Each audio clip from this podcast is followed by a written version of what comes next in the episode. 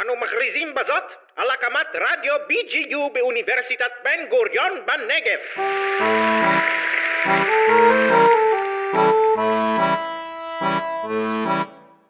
משהו כזה.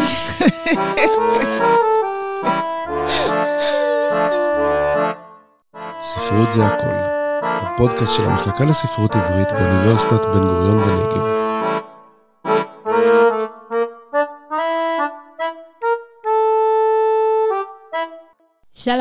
ברוכים הבאים וברוכות הבאות לפרק נוסף של ספרות זה הכל, הפודקאסט של המחלקה לספרות עברית באוניברסיטת בן גוריון בנגב.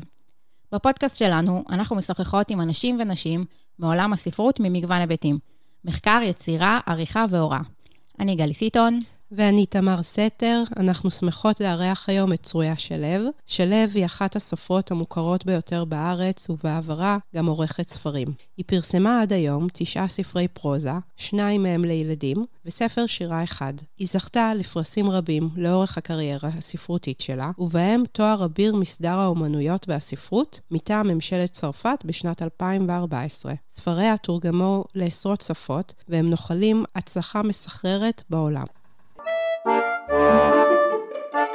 צרויה, איזה כיף שהגעת אלינו וכל הדרך מחיפה. איזה כיף היה לבוא. ואנחנו מה זה מתרגשות. בטירוף, כאילו, גם לא הקלטנו חודשיים פרק בגלל הקורונה, היו לנו כל מיני ביטולים, וגם צרויה של לב זה שילוב קטלני. אני גם מאוד שמחה להיות כאן, באמת. תודה רבה. את עברת דרך ארוכה מאוד בעולם הספרות הישראלי, מאז שפרסמת את ספר השירה הראשון, מטרה נוחה לצלפים, שיצא ב-1988, ואנחנו רוצות לחזור אחורה בזמן. כשכתבת את חיי האהבה שראה אור ב-1997, פוטרת מעבודתך כעורכת בכתר, מה שאפשר לך להתרכז בכתיבת הספר. וכיום את היוצרת המוכרת ביותר של ההוצאה, שחיברה רבי מכר שזכו לשבחים בארץ ובעולם.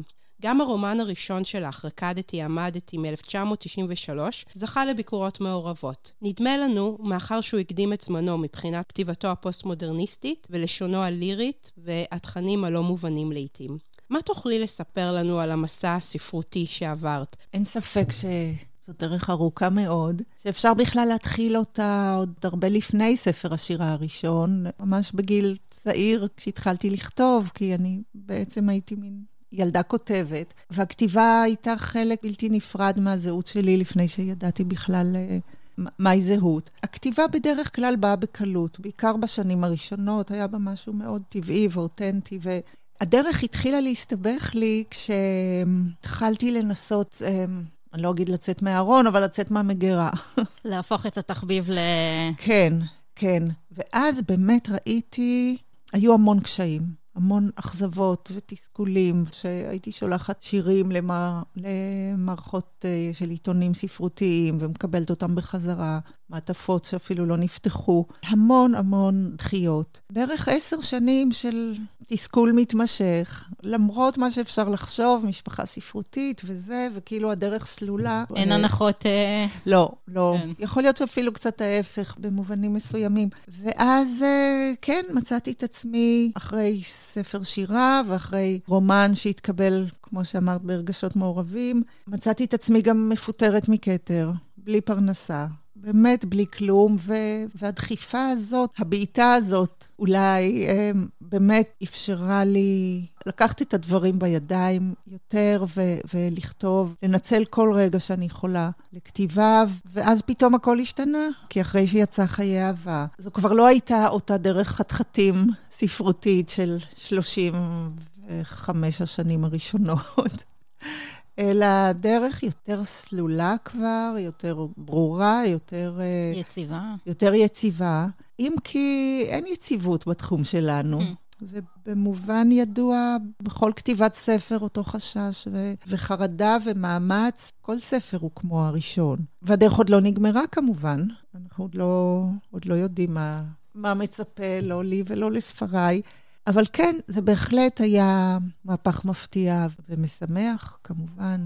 את יודעת להגיד אולי מה, כי את מתארת שהיית באיזשהו שפל והתרוממת. מה בכל זאת גרם לך להמשיך, לתת עוד ניסיון? לפעמים אומרים, ואני ניסיתי גם להנחיל את זה ל, לילדים שלי, שלומדים מכישלונות לא פחות, אם לא יותר, ממה שלומדים אה, מהצלחות, ובאמת לא לפחד כל כך מכישלונות. ואני חושבת שהטלטלה שעברתי עם, עם הרומן הראשון, עם קדתי עמדתי, שבאמת חטפתי עלבונות שלא לא הבנתי מאיפה זה בא לי, אני חושבת שזה כן לימד אותי בסופו של דבר להתעלם ולעשות את שלי, ופחות להתרגש ממה ש... זה עדיין קשה, אבל היה בזה איזה שחרור, דווקא בכישלון, וככשישבתי לכתוב את חיי אהבה, כשהייתי גם מפוטרת, גם בהיריון, אז כבר כתבתי... לשם שמיים. מלכתחילה זה לשם שמיים, אבל, אבל כן, זה היה...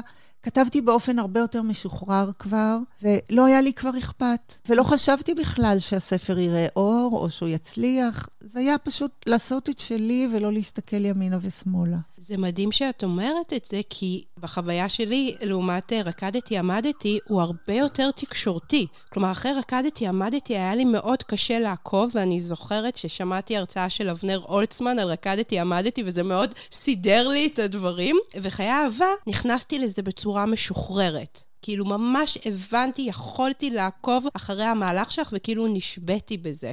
תודה, אני שמחה. אין ספק שחיי אהבה הוא יותר קומוניקטיבי, אבל זה מסוג הדברים שמתרחשים בלי החלטה או, או בלי תוכנית, זה ככה יצא. וכשכתבתי אותו, האמת שלא ידעתי שהוא קומוניקטיבי. אני חשבתי, חששתי, כשבכלל הייתי חושבת על זה, ש, שאף אחד לא יוכל להתחבר לסיפור המוזר הזה. חושבת שהייתי אומרת לאייל מדי פעם, תגיד, כאילו, מה, מה יש לי פה? היא, היא, גיבורה חצי משוגעת, כותבת על חורבן בית המקדש, מנהלת רומן עם גבר מבוגר שמשפיל אותה, כאילו, מה, מה יוצא לי פה? אבל המשכתי, כי זה גדול ממני, ואז באמת התברר שזה ספר שאפשר להתחבר אליו. אני חשבתי שאני היחידה. את לפעמים מתגעגעת לעבודה שלך כעורכת? האמת שלא. באמת? לא, אני, אני מאוד אסירה תודה על הניסיון הזה, על, ה, על ההזדמנות שניתנה לי באמת אה, ללמוד את המקצוע ולנסות בו ו, ולסגל.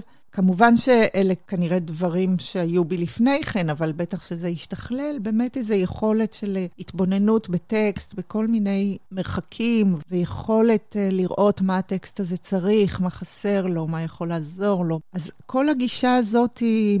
היא גישה שנתנה לי הרבה, ואני ללא ספק משתמשת בה גם ככותבת. אבל היה משהו נורא שואב בעריכה, וזה מאוד עיכב לי את הספרים, כאילו את הכתיבה. לכן בעצם רק הפיטורים מכתר אפשרו לי להתרכז בכתיבה, כי עד שפוטרתי עוד הייתי בכזה מאבק פרנסה, שהרגשתי שאני צריכה להקדיש כל דקה וכל השראה לספרים שאני עורכת, ובאמת לא נשאר לי מספיק לעצמי.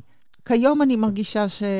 שהדברים מאוזנים, שאני משתמשת ביכולות העריכה כדי לערוך את עצמי. לא שאני לא משאירה עבודה לאורחים שלי, לגמרי משאירה, אבל חלק מהעבודה שאנחנו עושים יחד על ספר היא גם לעקוב אחרי הערות העריכה שלי ולראות אם יש בהן משהו, או שאני סתם מציקה, מה שקורה לא פעם.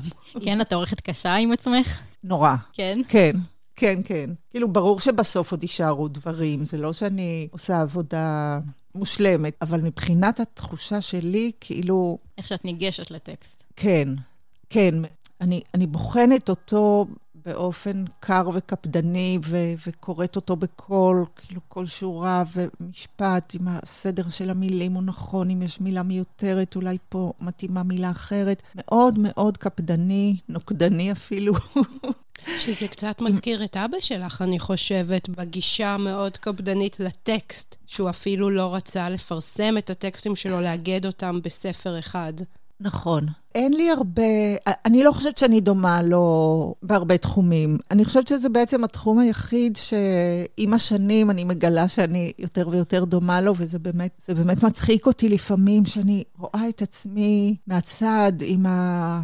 הקפדנות הפתטית הזאת, ואולי זה לא רק פתטי, אבל מהצד זה נראה לפעמים פתטי, ואובססיבי אפילו, ו, וכאילו מה, גורל הספר תלוי במילה הזאת או במילה אחרת, ואני לא מצליחה להפסיק. וזה כנראה באמת ירשתי ממנו, כי הוא היה יכול לעבוד על, על מאמר אחד להארץ, גם אם מאמר ארוך, לא משנה, היה יכול לעבוד עליו שנים, ובאמת ללטש כל מילה. ו- וכן, את זה הוא הנחיל לי, ללא ספק. אבל בכל התחומים האחרים אני בכלל לא...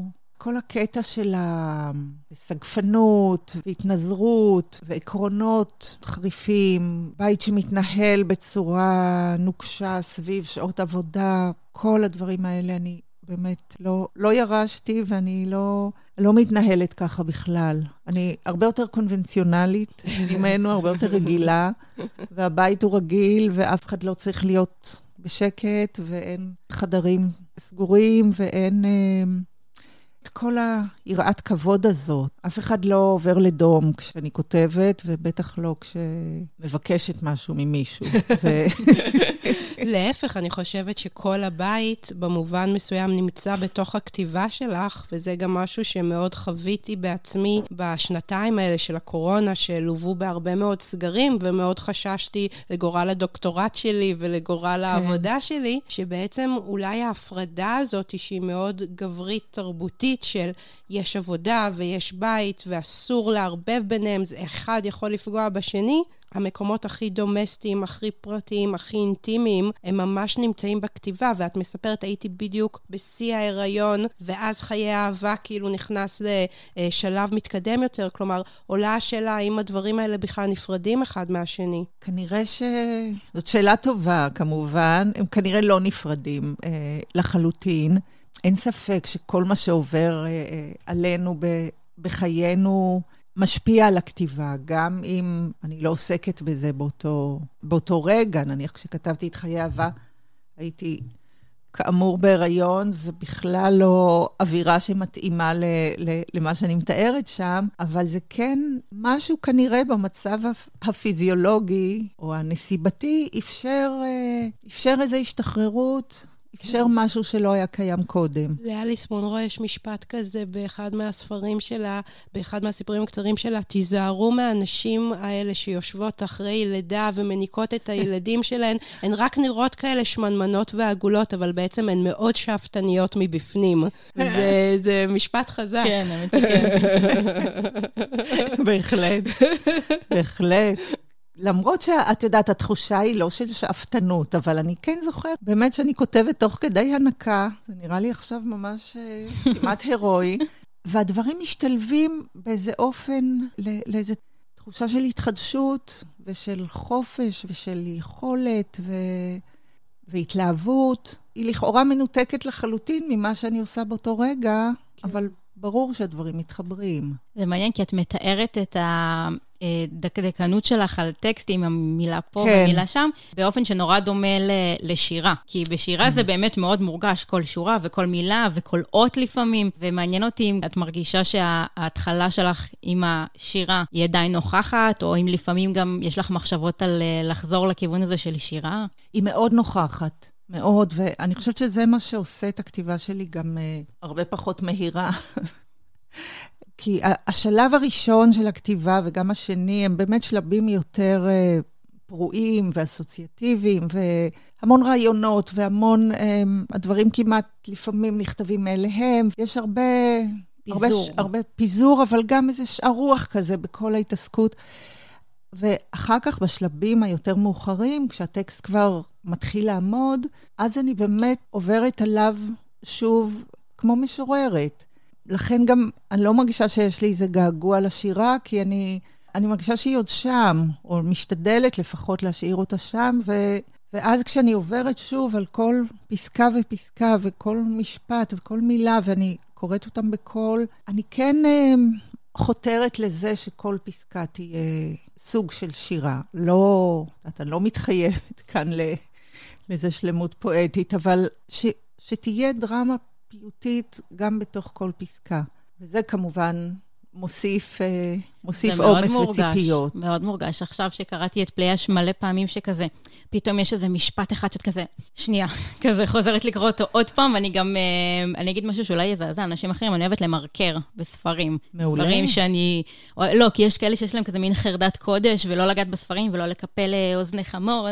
אני אוהבת למרקר דברים שאני אוהבת, זה גם עושה את הספר, מרגיש לי שהוא קצת יותר שייך לי, ותמיד יש לך כזה מין משפט, אני כזה, בום, כזה וואו, במשפט אחד פשוט שמתאר משהו כל כך מורכב, וזה באמת נורא מזכיר אפקט של שירה, של כאילו לחבר, כאילו בפשטות, לחבר כזה כמה מילים, וביחד זה יוצא כזה משהו חזק. תודה, תודה רבה. כי את יודעת, אני באמת עובדת על זה כל כך הרבה, ומדי פעם אני שואלת את עצמי, מה, מי זה מעניין? למי מה ולמה. מה זה משנה? כן. למי ולמה? באמת, אה, רוב הקוראים אה, פחות שמים לב לניואנסים האלה, ואני מקדישה להם כל כך הרבה זמן. אבל זה, זה בשבילי כמובן, זה לא בשביל אף אחד אחר, וזה חשוב לי. אני חייבת להרגיש שכל מילה במקום, ושמתחת כל מילה יש את המטען הרגשי הנכון. שלא יסתובבו שם סתם מילים ריקות. וזה, אי אפשר להצליח בזה כמובן לגמרי, אבל זאת הכוונה. זהו, אז לגבי המטען הרגשי הזה, אני חושבת שאפשר להגדיר את היצירה שלך כיצירה שמתארת מערכות יחסים בלתי אפשריות. במובן הזה שתמיד יש תשוקה מאוד גדולה, ואז יש משהו שמונע את מימוש התשוקה. או שזה סוד מהעבר, או שזה איזושהי פריצה של מיתוס, או טאבו חברתי. וכל זה מתלווה תחושה מאוד חזקה של פטאליות, של גורל שנקבע מראש. ואז כמובן נשאלת השאלה של חופש הבחירה. האם את מאמינה שלדמויות שלך, ובכלל לנו כבני אדם או כבנות אדם בעולם, יש חופש בחירה, שבעצם אנחנו מתנהלים בעולם בלי החופש בחירה הזה, שאנחנו משכפלים איזה שהם דפוסים מנטליים, ובאופן הזה שירשנו אותם, ובאופן הזה יש איזשהו גורל שנקבע לנו מראש. זאת שאלה נורא קשה, אני לא... אני עוד ממשיכה לבחון אותה, נראה לי שעד יומי האחרון. כן. אני עוד אבדוק את זה. אני כן נוטה לחשוב שיש לנו, יש לנו חופש מסוים במגבלות אישיותנו והדפוסים שאנחנו מתנהלים לפיהם והביוגרפיות שלנו ונסיבות חיינו. בתוך כל זה עדיין יש, יש הרבה מרווח. לגבי הדמויות הספרותיות זה אפילו קצת יותר מסובך, כי הן, אה, אני מצפה מרומן שתהיה בו יותר הרמטיות ממה שיש בחיים. ואולי לכן בסופו של דבר נדמה, נניח ברומן פליאה, שבאמת הדברים הם קצת סגורים. אבל עד שהם נסגרו, הם עוד היו פתוחים. זאת אומרת, בתהליך הכתיבה אני מאוד משתדלת ככל שניתן באמת לא, לא לכפות על הגיבורים שלי, לא לכפות את עצמי. אני משתדלת להקשיב להם. הרבה יותר מאשר לספר על אודותיהם, לפחות ב- בהתחלה. וביני לבינם, אני מרגישה שיש להם חופש, בתוך המגבלות של הרומן.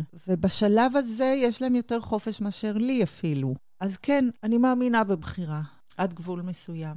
כי בעצם יש תמיד את האפשרות של התיקון ביצירות שלך. נכון. וזה איזשהו ממד, הייתי אומרת, רליגיוזי אצלך. מעניין, לא חשבתי עליו כעל מימד רליגיוזי, אבל כן, זו המשאלה, כמובן, וזו הנחמה, ואני רואה שבאמת בכל הספרים, ואולי בפליאה אפילו יותר, במידה מסוימת, אני כן מחויבת אל הגיבורים, ואולי במידה מסוימת גם, גם לקוראים, שדרך החתחתים הזאת בכל זאת תוביל לאנשהו. חשוב לי להשאיר את הגיבורים בסוף במצב אחר. כן. ממה שהם היו בהתחלה, ו- וכן לתאר את התהליך הרגשי. והתהליך הרגשי, הוא מוביל בכל זאת לאיזה... כן, תיקון זאת המילה. יש, יש עוד כל מיני מילים בדרך, אבל בסופו של דבר, סוג של תיקון, או ראייה אחרת של הדברים, או איזושהי התחדשות. כאילו מוות והתחדשות, מוות ולידה, יש איזושהי שמטות של הקרקע, טלטלה מאוד גדולה, שהיא מובילה לאיזושהי מחזריות של דברים, שהגיבורים כאילו מוכרחים להסתכל אחרת על הדברים מתוך מה שקרה נכון, להם. נכון, הם כבר לא יכולים להחזיק ב... בדיוק. לא יכולים להישאר במקום שהם היו. כל המערכות רגשיות עוסקות בפחד מאוד מאוד עמוק. נגיד, לאבד בן זוג, נגיד, להתגרש ושזה לא יצליח. זה כאילו הספרים שלך נוגעים ב... לא בפחד, אלא באימא של הפחד. כאילו, ממש, כאילו, יורדים פנימה, וכאילו, כקוראת זה מאוד מסעיר אותי, אבל אני גם כל הזמן חושבת בתהליכי הכתיבה, האם הפחד הזה זה משהו שהוא גם מלווה את הכתיבה, או שזה מגיע יותר ממקום של כזה סקרנות לצדדים היותר אפלים? כאילו, מה מניע, או שזה לא במודע? אני מניחה שזה הרבה דברים ביחד, ובטח שחלקם אה, לא, לא מודעים, אבל כן, אני, ברור שאני נמשכת אל הפחדים, אני נמשכת אל הטראומות הבסיסיות האלה. אני לא מחפשת דברים רחוקים או מלאי דמיון אה, והרפתקה. זה הדברים האלה שאנחנו סובלים מהם ו- ומשלמים עליהם את המחיר כל חיינו. פחדים ש... שלפעמים גם מתגשמים, וזה אחד הדברים שבאמת מתרחשים בפליאה. כשאני עוברת את זה, כשאני כותבת את זה, אז אני מתמודדת רגשית. אני באמת אה, נכנסת לאיזה מצב אה, רגשי דמיוני לחלוטין, שבו הדבר הזה שאני מתארת אכן, אכן מתרחש, והוא, והוא אמיתי באותו רגע, כמו החיים האמיתיים. זה סוחט כמובן רגשית, אבל זו הדרך היחידה שאני מכירה לתאר את החוויות האלה מבפנים. זה שואב מאוד. לפעמים אני ממש יכולה...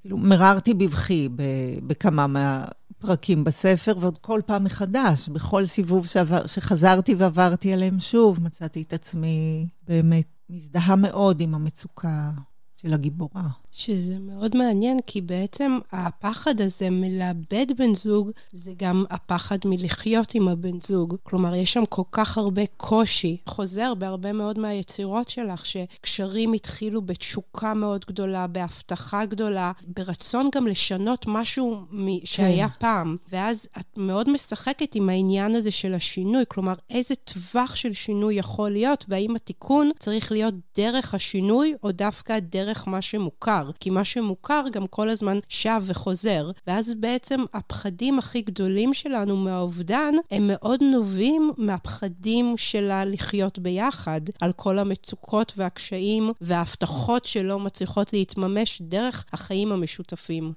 נכון, נכון, מאוד יפה מה שאת אומרת. לא חשבתי על זה עד כדי כך, שבאמת הקשיים האלה מקבילים. הזוג שלי בפליאה, עטרה ואלק, באמת התחילו את החיים במשיכה מטורפת ואהבה גדולה, וכמובן שזה טרגי לראות uh, לאן הם הגיעו בסוף. ואני לא אגיד שזה סופו של כל בלון, אבל... אבל יש שם אמת אבל... מאוד חזקה. כן, כן, אני כן. אני יכולה להזדהות איתה. כן, אני גם, אני, אני חושבת שיש שם את האמת של ה... התנגשות של הפנטזיה עם המציאות, והזוג הזה משלם מחיר כבד על הניסיון להגשים את הפנטזיה, ולוקח להם הרבה שנים להבין בכלל מה הולך שם. כן. אני חושבת שזה מסוג הדברים שהטרה מצליחה להבין רק לקראת הסוף, את כל הדינמיקה הזאת ביניהם, ובאמת, איך כל אחד הביא איתו את הדפוסים שהצילו אותו בילדותו, אבל הם לא בדיוק הדפוסים שמאפשרים התחברות. ולכן הייתה כאן גם אה, החמצה, כמו שיש כמעט תמיד בחיים משותפים, גם בחיים עם הורים. אז אני גם uh, מנסה לטפל בהחמצה הזאת, אבל גם לקחת את זה בכל זאת עוד צעד קדימה. כשהטרה מצליחה להבין שזה לא שהיא התאהבה בגבר מקסים, ואחר כך גילתה שיש לו גם חסרונות, והייתה צריכה לחיות עם החסרונות, אלא ש, שחלק מהקשיים, חלק מהחסרונות, גם אותם היא בחרה. זה התהליך המוכר של השחזור, שהמוח מחפש משהו שהוא מכיר. ו... ושאלה גם כמה בחירה יש לנו. הם בחרו אחד בשנייה, הם בחרו לפרק את מערכות היחסים. השאלה של הבחירה נורא חוזר, חזק. נכון. הם, באמת היה שם רגע שהם בחרו בצורה אוטונומית ואינדיבידואליסטית, כפי שהחברה שלנו מלמדת אותנו לחשוב, ואז עולה השאלה של האחריות, והשאלה של הרגשות אשם, שזה גם דבר מאוד דומיננטי ביצירה. הבחירה שלך. הגיבורות כאילו תמיד נמצאות ברגשות אשם, מול ההורים, מול הילדים, מול בני הזוג. בשם התשוקה. כן, שיש קשר בדיוק בין רגשות אשם לתשוקה, נכון? לא חשבתי על זה. גם אני לא.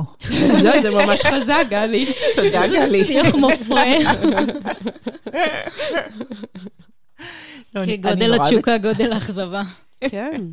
כן, כן, נכון. זה באמת פרדוקס ש, שעם השנים אפשר יותר ויותר להשלים איתו, שלכאורה אנשים מבוגרים פוגשים אחד את השני, מתאהבים, מחליטים החלטות, ובעצם שני ילדים קטנים, אבודים ותלותיים, שהתחברו אחד אל השני, ועכשיו הם חיים שלמים שהם לא כך ערוכים לנהל אותם. ממש. והרבה מאיתנו כאלה, וגם ההורים שלנו כנראה היו כאלה, עד שכמה שזה אולי נשמע. אולי גם הילדים שלנו יהיו כאלה. אנחנו, מה פתאום? יש לך אבל גם עוד דמות מאוד מעניינת שם בפליאה, שזאת רחל, שאני חושבת שהיא גם דמות אני לא יודעת אם להגיד חדשה, אבל היא נורא שונה מדמויות נכון. אחרות שעסקת בהן, וזה גם היה מעניין שהיא נורא הזכירה לי, כשהייתי בצבא, הייתי ב... בחיל חינוך, והיינו מביאים הרצאות לחיילים קרביים, ואחת ההרצאות שהכי אהבתי הייתה הרצאה של לוחמת לח"י, אה. שהיית בכלא אסירי המחתרות בירושלים, והייתה אישה בת 90 לדעתי, והיא הייתה מדברת ברבק, שכאילו וואו. לא היה לאף אחד מהחיילים שם, איך שהיא דיברה על בריטים, והשנאה, כאילו, וגם סיפרה סיפורים באמת מטורפים, ואז כשקראתי את הדמות שלך, אמרתי, וואי, איך היא דומה לה? איך היא דומה לה? איך היא דומה לה? ואז שמעתי פודקאסט איתך, שהיה כן. בכאן 11, שסיפרת על יעל, שהייתה לך השראה, ואז ישר נכנסתי לגוגל, ראיתי, אה, זאתי. זאת היא? כאילו- יעל בן דב? כן, כן, יואו. זאת היא, כאילו, אי אפשר להתבלבל, לא זכרתי את השם, אבל ראיתי סרטון שלה, אמרתי, זאת היא. ואז אמרתי, איזה קטע שהיא... היא קפצה לי ממש מהספר, כאילו, עשיתי את העבודה ממש, אה, יא. ממש יפה, אבל גם תהיתי איך זה היה, כי זה באמת דמות שהיא טיפה שונה, איך הגעת אליה בכלל. נכון, היא שונה, וזו גם אחת הסיבות שאני התייסרתי עם הספר הזה יותר מאשר עם קודמים, כי ההתחברות אל הדמות של רחל הייתה לי הרבה יותר קשה מאשר אל דמויות קודמות. לאו דווקא עניין של הגיל שלה, כבר הייתה לי בשארית החיים אישה מאוד מבוגרת, ולא הייתה לי שום בעיה להתחבר אליה ולכתוב מתוכה. רחל, בגלל הנוקשות שלה והאידיאליזם שלה וה... האישיות הזאת, שהיא כל כך מגויסת, הייתה לי כמעט חסומה בהתחלה. ומשנה לשנה גררתי אותה אחריי, ו- ולא הייתי מרוצה. זה היה, באמת, זה, כתבתי את הספר יותר מחמש שנים, כמעט שש, אז אני חושבת שבשלוש השנים הראשונות חזרתי וכתבתי את רחל, ולא הייתי מרוצה. אני הרגשתי שאין חיים תחת למילים. הייתי באמת מיואשת, אפילו היה שלב שחשבתי שאני אוותר עליה. שאני אקח רק את הסיפור של עטרה ואפתח אותו, ואני אוותר על רחל. היו לי כמה אה, פרשות דרכים אה, קשות בשלב הזה, ואז איכשהו, בכל מיני דרכים, כשהבנתי, כאן גם באמת עזר לי ספר מאוד מאוד אה, מרשים שקראתי, של, אה, של דנה אמיר, על אה, עדויות טראומטיות. זה עזר לי לכוון את העדות של רחל, להבין מתוך מה היא מספרת. ולאט לאט התחלתי להתחבר עם הנפש שלה, ובשנה הרביעית כבר היה הרבה הרבה יותר קל. אז כן, היא, היא באמת דמות אחרת, מאוד מאוד שונה ממני ו, ומאנשים שאני, נגיד, בוחרת בהם. היא יותר מזכירה לי את הדמויות שהסתובבו אצלנו בבית, אה, בילדות. לא שיש לי דמות ספציפית, אבל כן, היו, היו מסתובבים אצלנו הרבה אנשים אה, מרים, תימהונים, לוהטים מאהבת הארץ, ושבורים, שבורים מעלבון.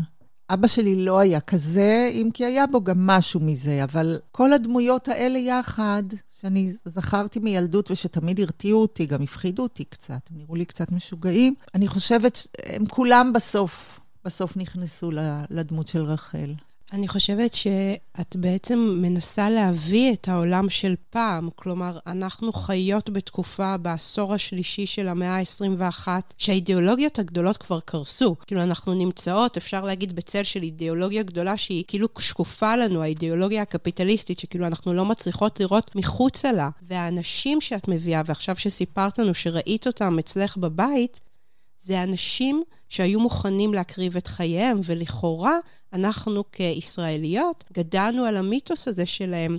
אבל מה שאת עושה ביצירה שלך בפליאה, כאילו ממש מפרקת את המיתוס הזה, וממש מורידה אותו למטה. כלומר, איך הם נראים, איך הם מדברים, על מה הם חושבים עכשיו כשהם בני 90, איזה מערכות יחסים הם יכולים לנהל, מה המערכות יחסים שלהם עם הילדים שלהם. ואני חושבת שלא סתם הבן של רחל, את סיפרת באחד הראיונות שפתאום הדמות שלו כאדם דתי קפצה לך, לא סתם שהוא דתי, כי בעצם היא בעצמה אישה דתית. ואת מנסה להעביר לנו את, את הדתיות הזאת, את המקום שבו אנשים צעירים מוכנים להקריב את החיים שלהם, ומרוב שהם מוכנים להקריב, אולי אחר כך הם כבר לא יודעים איך לחיות את החיים שלהם. נכון מאוד. לא יכולה לומר את זה יותר טוב. מצטער. כאילו, הדמות של רחל נשארה עם תשוקה מאוד מאוד גדולה, מישן קומפליט, וכזה, מה עושים עם כל ה... זה כמו כאילו להיפרד ממישהו, מה עושים עם כל האהבה הזאת? לאן מפנים אותה? מה קורה איתה? או אחרי שיש את הבום הזה, איך נשמע השקט שאחרי, המערכות יחסים אחרי, המושג של אהבה, הכל נהיה כזה...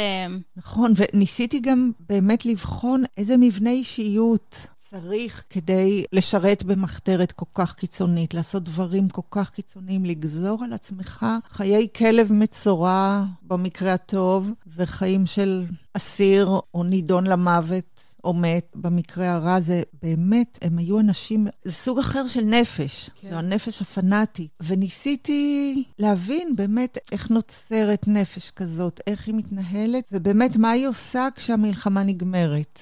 כי האנשים האלה ששיא חייהם היה בגיל 18-20, אחר כך יש להם עוד כל כך הרבה שנים להעביר, וכמו שהיא אומרת בעצמה, האימה, כאילו חדוות האימהות, שן ראשונה שצמחה לתינוק, זה כל כך טפל. היא התעסקה בדברים אחרים לגמרי. כך עברו עליה שנים, וכשאני מגיעה אליה היא כבר באמת בסוף דרכה, אבל אני חושבת שגם היא הצליחה לעשות עוד צעד. וברגע שהבנתי שאני יכולה להעביר אותה את התהליך הזה, וזה יהיה אמין, וזה בסדר, רק אז נרגעתי, ובאמת התחלתי ליהנות אה, מהכתיבה עליה. לפני זה זה היה ממש תסכול מתמשך. כן, האמת היא באמת עוברת איזשהו ריכוך הדמות הזאת, וזה לא מובן מאליו, גם בהתחשב במבנה האישיות שלה והרקע שלה, וגם יש עניין עם ה... בכל זאת עם הגיל, שככל נכון. שיותר מתקדמים עם הגיל, זה כמו שכזה אנשים מבוגרים נפלטים להם פליטות פה, והיא כן מצליחה, יש לה איזשהו תהליך של, של ריכוך שם, שזה מאוד יפה לראות את זה. אני חושבת שזה אפשרי. אני מקווה שזה אפשרי. אני, אני ניסיתי לעקוב אחרי כמה אנשים מבוגרים כדי לבדוק את עצמי. לפחות אצל נשים, אני שמתי לב, אני לא רוצה להכליל, אבל זה רק מהניסיון שלי, שהגיל המבוגר הם, יכול לאפשר התרככות ו... וזו פקיחת עיניים שלא הייתה אפשרית קודם. פשוט תפסתי אותה ברגע הזה, לפני שהיא בורחת לי. מקבילה את בין רחל לבין עטרה בתשוקות הענקיות שלהם. שאם התשוקה באמצע המאה ה-20 זה היה לכיבוש הארץ ולהצלתה מפני הבריטים, בתחילת המאה ה-21 זה תשוקה למין ולאיזושהי גבריות נחשקת קריירה כזאת. קריירה גם. וקריירה, כן, נכון, נכון, ממש. נכון, מימוש נכון. עצמי לעומת מימוש ארצי, קולקטיבי, לאומי. כן. נכון. ואז מה קורה כשהמימוש נגמר, או כשהמימוש הוא לא כפי שחשבת שהוא יהיה, שכל הזמן יש את המתח בין המטרה הגדולה לבין היום-יום, לבין הוצאת השן, לבין הגבר לידך שמשלשל ולא מרגיש טוב? כן. אני חושבת שבדורנו, או לפחות אצל הטרה, זה, זה לא רק מימוש עצמי, זה, זה המימוש המשפחתי. היא באה ממשפחה מאוד קשה, ו, וכמו הרבה ילדים ש, שבאים ממשפחות קשות, אז, אז חלק מה, מהמשאלה היא באמת להיות הורים הרבה יותר טובים ו- ו- ולתת לילדים את כל מה שאנחנו לא קיבלנו. וזו גם איזו דתיות uh, מסוימת, נכון. ו- ואני חושבת שהטרה עסוקה בזה עוד יותר מאשר במימוש העצמי שלה. הדרמה המשפחתית, להיות אימא יותר טובה מאימא שלה, ל- ל- לשמור על הבת שלה, לשמור על הבן, להחזיק את אלכס איכשהו במצב סביר. כן, זה... זה, זה מתיש לא פחות מה, מהאידיאולוגיות הגדולות, ובמידה רבה באמת לא, קש, לא, לא, לא פחות קשה, קשה למימוש. יכול להיות שבגלל זה אנשים בורחים גם לאידיאולוגיות גדולות, כי פשוט להיות אשת משפחה זה כל כך מתיש, שכאילו בואי כבר נלך עם אה, פצצה במקום... עדיף להיות לוחמת לחי. כן, בדיוק. בהחלט. יש יש בזה משהו, לגמרי, לא שאני ממליצה לאף אחד, אבל... אתם עושות לי ספוילר לחיים, זה מה שקורה עכשיו. בדיוק, לכי למחתרת ו... בסדר, אני אצטרף לאיזה כת פנאטית, סבבה. זה נותן פטור מהרבה בעיות, אין ספק. כל הזמן יש את השאלה בס, בספרים שלך, כלומר, האם להקדיש את עצמי למשהו שגדול ממני, או להקדיש את עצמי למשהו שקטן, ואיפה זה הגדול ואיפה זה הקטן. נכון. המשפחה זה הגדול או הקטן? הזוגיות זה הגדול או הקטן? ומי קובע מה הגדול ומה... בדיוק, בדיוק. נכון, נכון. נכון. אז הם כאן כולם, באמת, רחל שמקדישה ל... לארץ ולאידיאולוגיה ולמקום שהיא גרה, עטרה שמקדישה הכל למשפחה, שתיהם בסוף מוצאות את עצמם במידה רבה בידיים ריקות, ויכול להיות שהחיבור ביניהן יכול להביא איזה סינתזה, תיקון, או כן. חסד מסוים.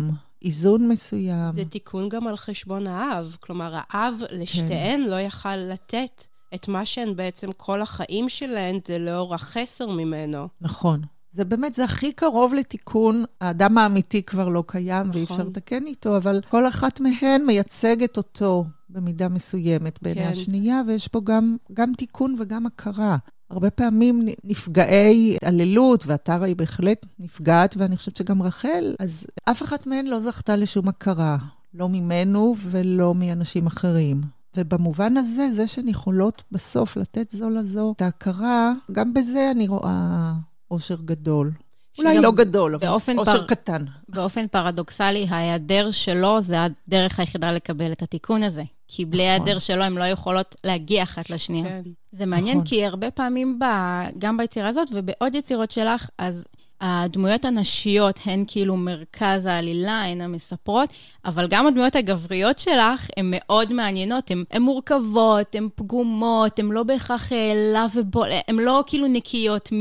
בטח. מפגמים, תהינו, תמר ואני בינינו, איפה באמת הדרמה מתקיימת מבחינתך? האם הדרמה היא בזירה הנשית, או שאולי דווקא גם בזירה הגברית? כי הם כאילו משניים מבחינת הנפח, אבל הנוכחות שלהם וההשפעה שלהם היא מאוד דומיננטית. הדרמה מתקיימת בהרבה מישורים, גם בלשון, גם במיקרו, גם במשפט. ברור שאני עוקבת בצורה יותר צמודה אחרי התודעות המרכזיות שאני מטפלת בהן, אז בפליאה זה עטרה ורחל. אבל אין ספק, כמו שאמרת, שגם הגברים שמאחורי, גם האבא של עטרה, גם אלכס, בעלה, הבנים של רחל, זאת אומרת, כל הדמויות האחרות בהחלט משתקפות ומתבטאות בדרכן, אז גם אם אני לא נכנסת לתוך התודעה שלהם, ברור שאפשר להכיר אותם דרך מעשיהם ודרך דיבוריהם וכל מה שעובר עליהם. זה לא כך עניין של גברי או נשי, למרות שאני באמת מתרכזת יותר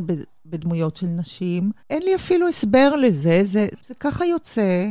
היסטוריה יותר גדושה בסופרים גברים שכותבים על נשים מאשר בסופרות נשים, ואני אני מרגישה שעדיין אה, יש מקום למלא את החסר.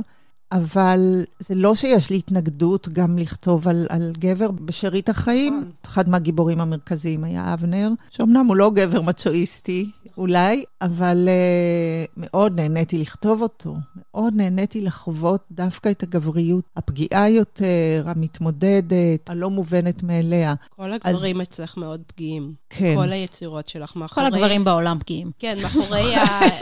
הם יכולים להיות שרמנטיים, הם יכולים להיות uh, מתוחכמים, הם יכולים להיות מסוכסים, אבל אני חושבת שמה שכל כך מעניין בהם, שזה הכל מין שכבות כאלה שמאחוריהן נכון. יש... נכון.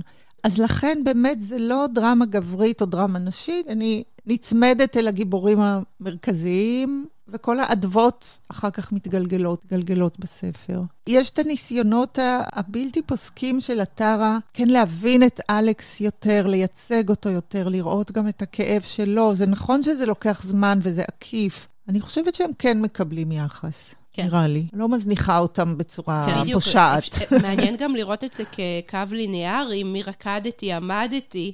עד לפליאה, רקדתי, עמדתי, הם כן יותר סטריאוטיפים, אפשר להגיד. נכון. גם אין להם שמות, ואין ממש. להם... אה, כן, רקדתי, עמדתי באמת, הוא רחוק ממני עכשיו. אני עוד לא יודעת איך הוא משתלב באחרים, אבל אולי אתם יודעות יותר ממני, אם בכלל צריך לדעת. אני חושבת שהוא משתלב בזה שהוא הרבה יותר מרדני, ושהוא פילס את הדרך למשהו... נועז. כן, יותר נועז, זה משהו יותר מרוכך שיגיע אחר כך. הרבה מדברים על האיסורים שבכתיבה, על הקושי באמת להיכנס לעולם הרגשי ולבנות אותו, ואז להשתלב בחיים הרגילים, ואף אחד לא קורא בכלל, וכולם בטלפונים וכולם בזה. והייתי רוצה לשמוע אם יש רגעים שזה כן מרגיש שזה שווה את זה. כי הרבה מדברים על הקשיים, ואני רוצה גם קצת אופטימיות, אם יש כאילו רגעים שזה, וואו, כן, איזה מזל, שזה זה.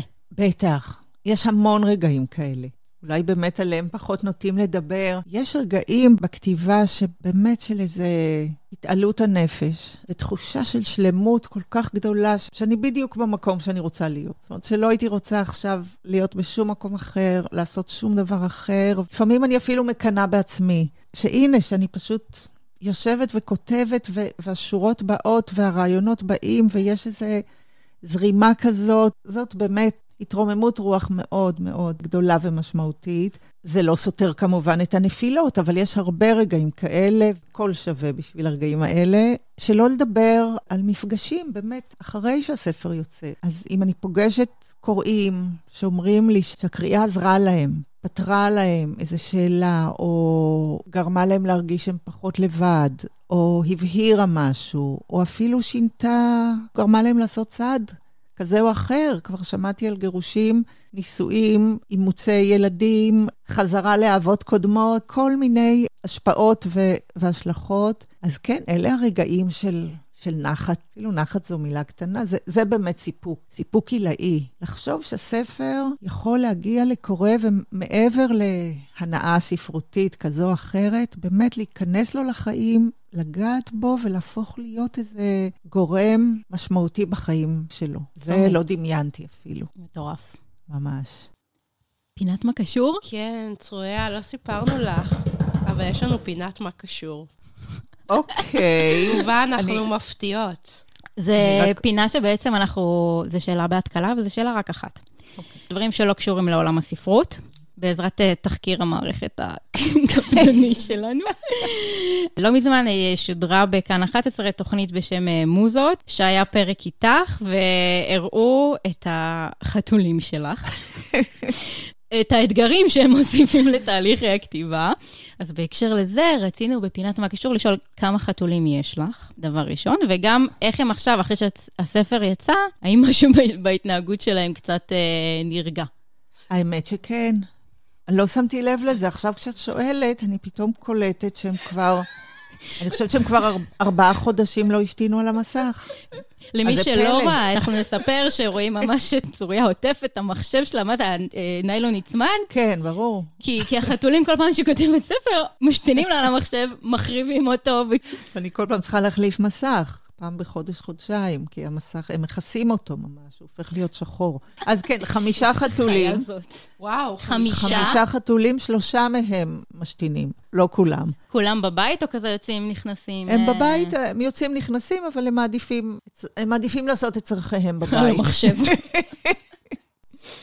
אז כן, אז זה אתגר באמת שלא ציפיתי. אנחנו שנים עם חתולים, זה רק בשנים האחרונות קרה. דווקא עם הספר הזה. אה, זו פעם ראשונה שזה קורה? פעם ראשונה, כן, כן. בשנים האלה, מי שהתחלתי לכתוב את פליאה, טוב, גם עברנו לחיפה, זה כאילו התמקמות אחרת, וזה, מאז, הם אה, בכל הזדמנות, הם באות אל מסך המחשב ומשאירות לי שם אה, חוות דעת. וואי, איזה קטע, חיה לא, לא, משוגעת חתולים. צחוק. ברור. לא, אני מאוהבת בהם, אני מעריצה אותם, אבל הם באמת לא, הם לא עושים חשבון. הם הזקן הזה. שלא, שלא עושה חשבון. כן, כן, כן, לגמרי. טוב, רויה, היה לי עונג. וואו. ממש, ממש תודה ממש, רבה לך. ממש, איזה כיף. למדתי המון, והספרים שלך זה מה שהם בשבילי בחיים. אני אמנם לא התגרשתי, לא התחתנתי, לא אימצתי בגללם, אבל הם באמת נמצאים באופן מאוד אה, אינטנסיבי במחשבות שלי. תודה רבה, איזה גושר. תודה לכן.